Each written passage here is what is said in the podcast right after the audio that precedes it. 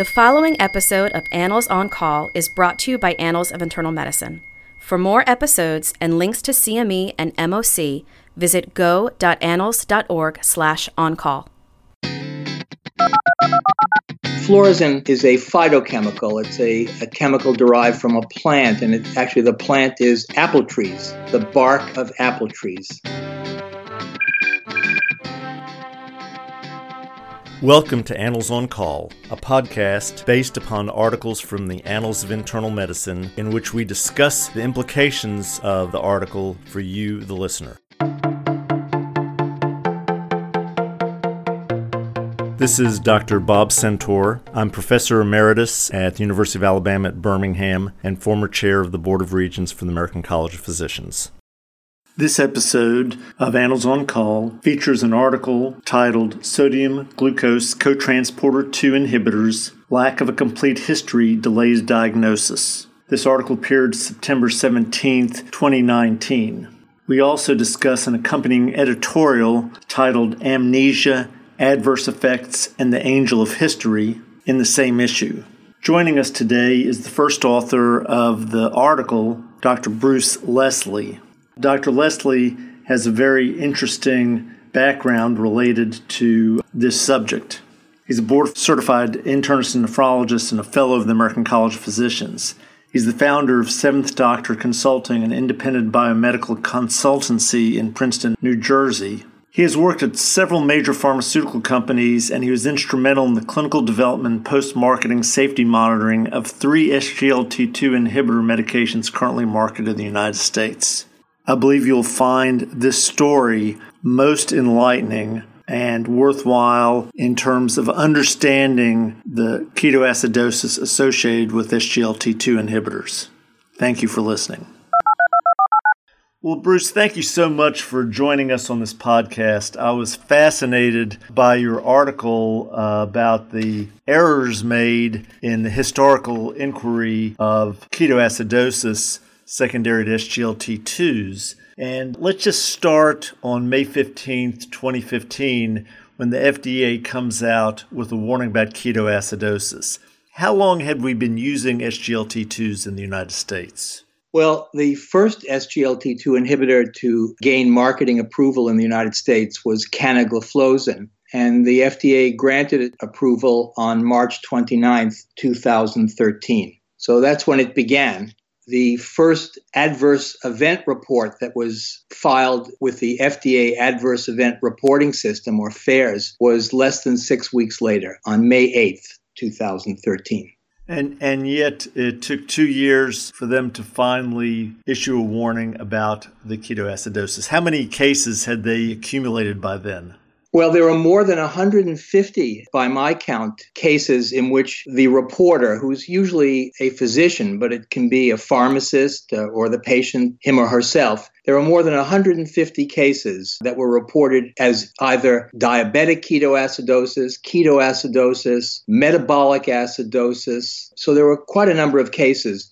The FDA issued its initial warning on May 15, 2015, based on a review of only 20 cases that had been reported through the end of 2014. These were cases with full information that was obtainable by the agency, but there were many more reports. As I read your wonderfully put together story, you call this a cautionary tale. And I believe you say something like this, and I'm paraphrasing uh, a historical inquiry should have raised red flags about this drug or this class of drugs. So, why don't we go through some of that because it's such an interesting story. And so, I'm going to let you tell us about Phlorizin and just go through what we know about Phlorizin from the past, its role in causing ketoacidosis, its role in the development of SGLT2s, etc.? Sure. Well, as you noted, all the currently marketed SGLT2 inhibitors in the United States are based on the molecular structure of a compound called phlorizin.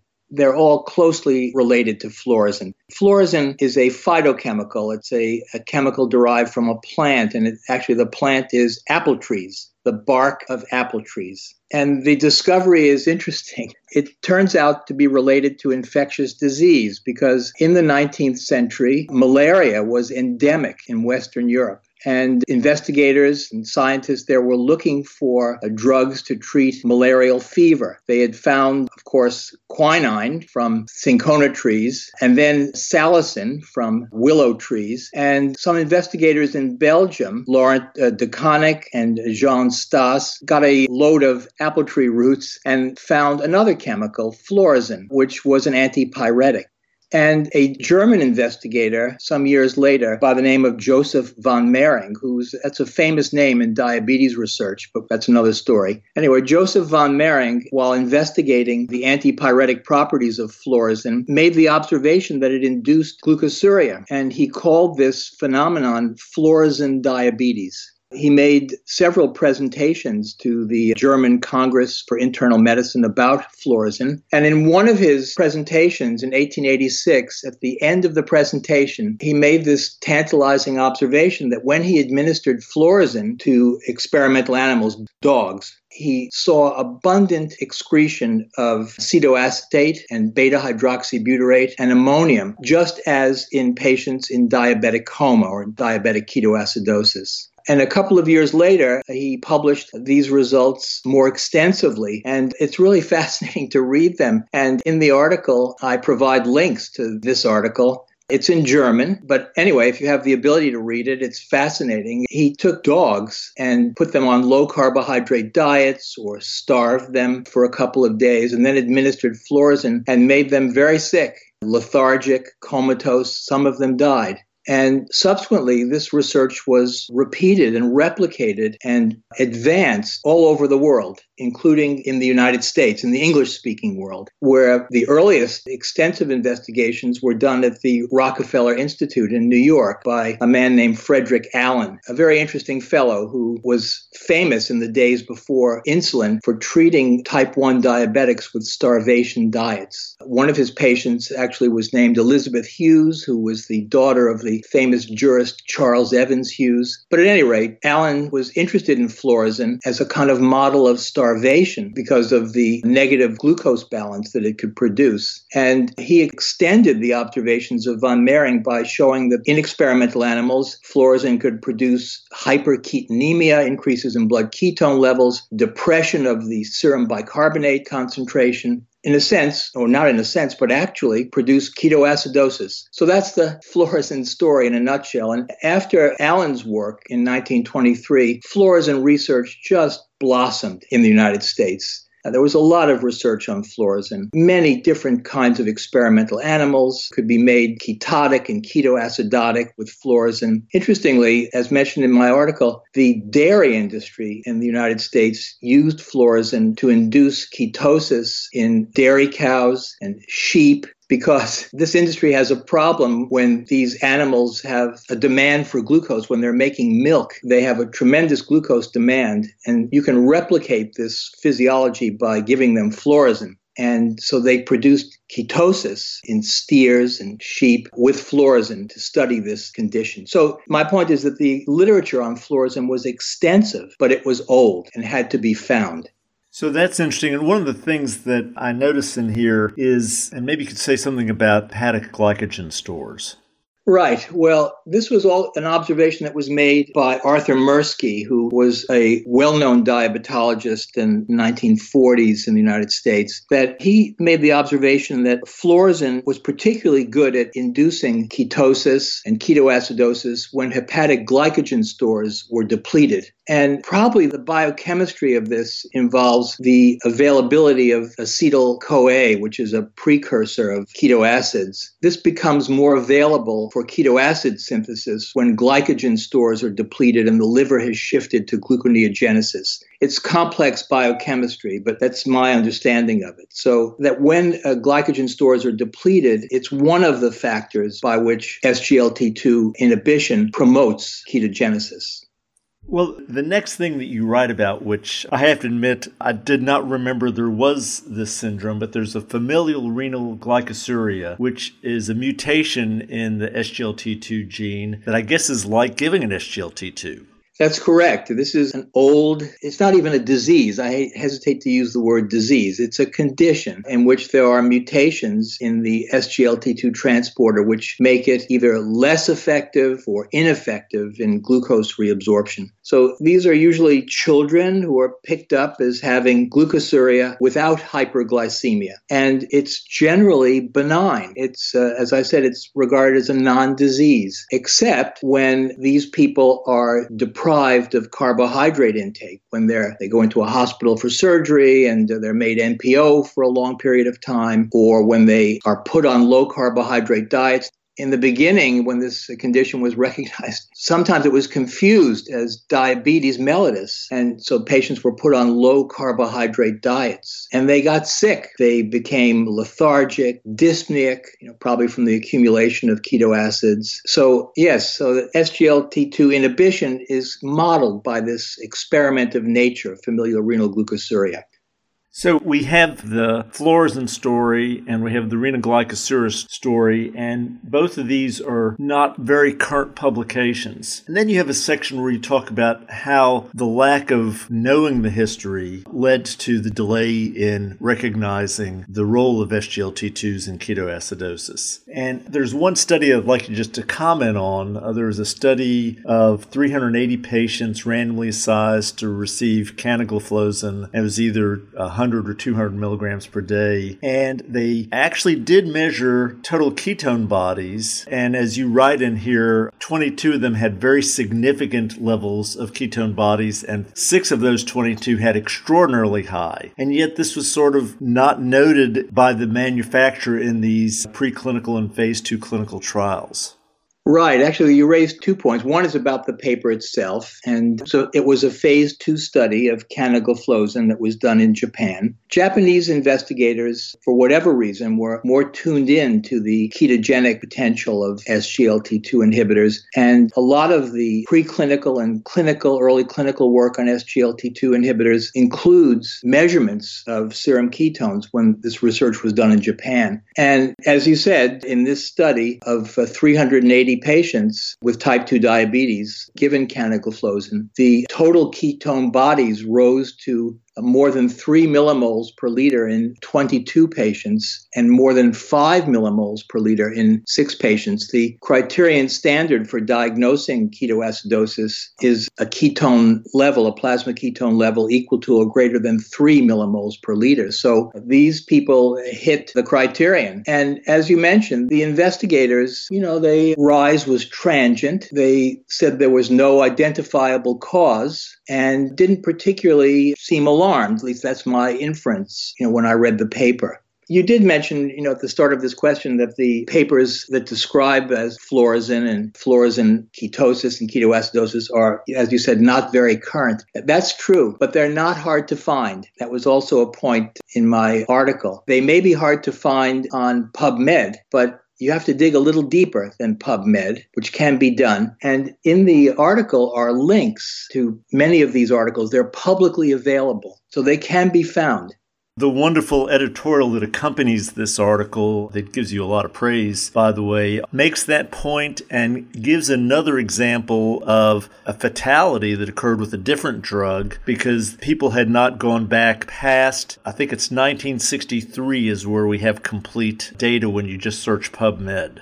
That's correct. And this editorial was written by Jeremy Greene, who's a professor of medical history. He's a physician at Johns Hopkins. And he made this point that uh, Medlars, which is the antecedent of PubMed, began its full compilation in 1963. And he describes this incident involving hexamethonium, inhaled hexamethonium, during some research on pulmonary function. And a normal volunteer died as a consequence of this inhalation apparently it was described in this phenomenon of toxicity from hexamethonium was described in the 1950s but it was not available to the researcher who performed the study who did only a pubmed search so, the other interesting thing that you point out is that in Japan, the warning was put out there in 2013, two years before it was in the United States. That, and as you recently said in our conversation, the Japanese were a bit more aware of, I guess, the history or the predisposition towards ketoacidosis.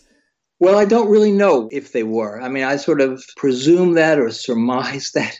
I, it's something that I would like to look into. I mean, why they were more tuned into it than American or European regulators. But you're right. I mean, they, as the article points out, they made manufacturers put a warning or put warnings about this possibility in labels for these drugs in Japan. At least that's my understanding, as early as 2013.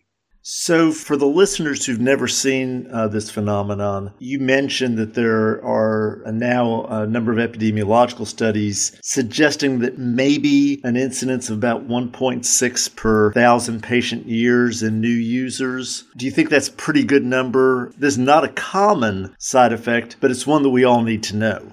Well, that's correct. The issue of the incidence of this phenomenon is really not fully understood. The incidence was quite low in the clinical trials. In the clinical trials of canagliflozin, the incidence was uh, less than 1 per 1,000 patient years. It was between 0.5 and about 0.8. But in the real world, in population based studies, the incidence has been higher. We quoted the figure you mentioned in the article there have been some other publications which we didn't include for want of uh, space, but one of the really interesting ones is from the New England Journal research letter that was published in 2017, in which they looked at patients who were started on SGLT2 inhibitors in that interval between the approval, the first approval, and the FDA warning. This was based on insurance claims, an insurance database and the incidence was as high as uh, five, or actually 4.9, but let's say five cases per 1,000 patient years. So an order of magnitude higher than in the uh, canagliflozin clinical trials. So every time I've heard presentations about this phenomenon in medical meetings, uh, the presenter always says it's rare or very rare. And that should not be taken by listeners as meaning that they'll never see a case in their lifetime. That's not the reality. I've spoken to many physicians who've seen a case or have heard about a case in their hospitals. It's something that physicians ought to be thinking about and uh, have a high index of suspicion for.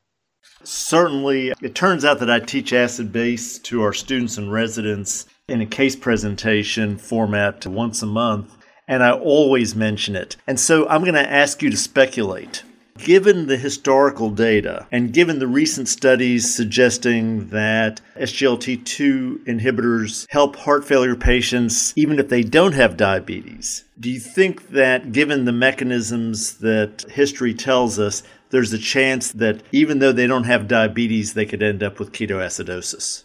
Well, so far, all the cases of ketoacidosis from SGLT2 inhibitors have been reported in patients with diabetes. The DAPA heart failure study, which is the only publication that I'm aware of that extends the use of these drugs into non diabetics, did report cases of ketoacidosis, but they were only in diabetics in that study, as I understand them. But now I will speculate that under certain conditions, you know, I think it's possible for non diabetic people who are taking SGLT2 inhibitors to develop ketoacidosis. And the conditions that I'm particularly thinking about are low carbohydrate diets, uh, which are becoming very fashionable. And as is starvation, intermittent fasting, which is also becoming fashionable for weight loss you know, harking back to the work of von Mering and Frederick Allen and Arthur Mirsky, they produced ketoacidosis with phlorizin in animals who were starved or were put on low carbohydrate diets. And these were non diabetic animals. So I think non diabetic humans who engage in these dietary practices seeking a benefit, who are also taking SGLT2 inhibitors, could be pushed into ketoacidosis. Again, that's just speculation, but I think it's possible. Finally, this article was published as we're speaking about three months ago. Have you gotten any feedback from the FDA or from manufacturers about the importance of this article? Is it being listened to? Well, I certainly haven't heard from the FDA, and I haven't heard from manufacturers either. I don't know the extent of the dissemination. I, the annals um, um, when you're an author in the annals, they give you some feedback in terms of Twitter, you know, how often the article is being tweeted. And it's, as I understand the latest metric, it's in the top 25% of tweeted articles. So uh, I think it is being seen and the Twitter comments have been quite favorable. It's being seen, but one investigator writing about this topic said that this phenomenon has been under-recognized and underreported. So I think the message still needs to get out there. Well, hopefully, uh, this podcast will add to your uh, Twitter numbers. Uh, and more importantly, add to uh, a widespread recognition of the history as well as the pathophysiology of ketoacidosis with SGLT2s. Thank you so much for joining us. This has been just an illuminating conversation. Thank you very much, Bob.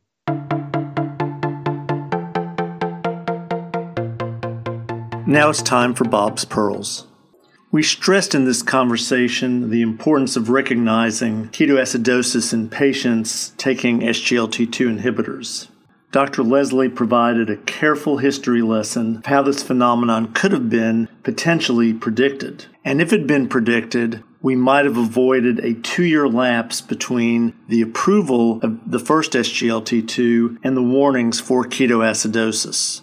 The editorial talks about this not just for this drug, but for other drugs. This is an important lesson for us to learn about new drugs and the possibility of complications. Thank you for listening to Annals on Call. For more episodes of Annals on Call and links to CME and MOC, visit go.annals.org slash on call. Participant statements on this podcast reflect the views of the participants and not necessarily those of the journal or the American College of Physicians, unless so identified. The information contained in the podcast should never be used as a substitute for clinical judgment.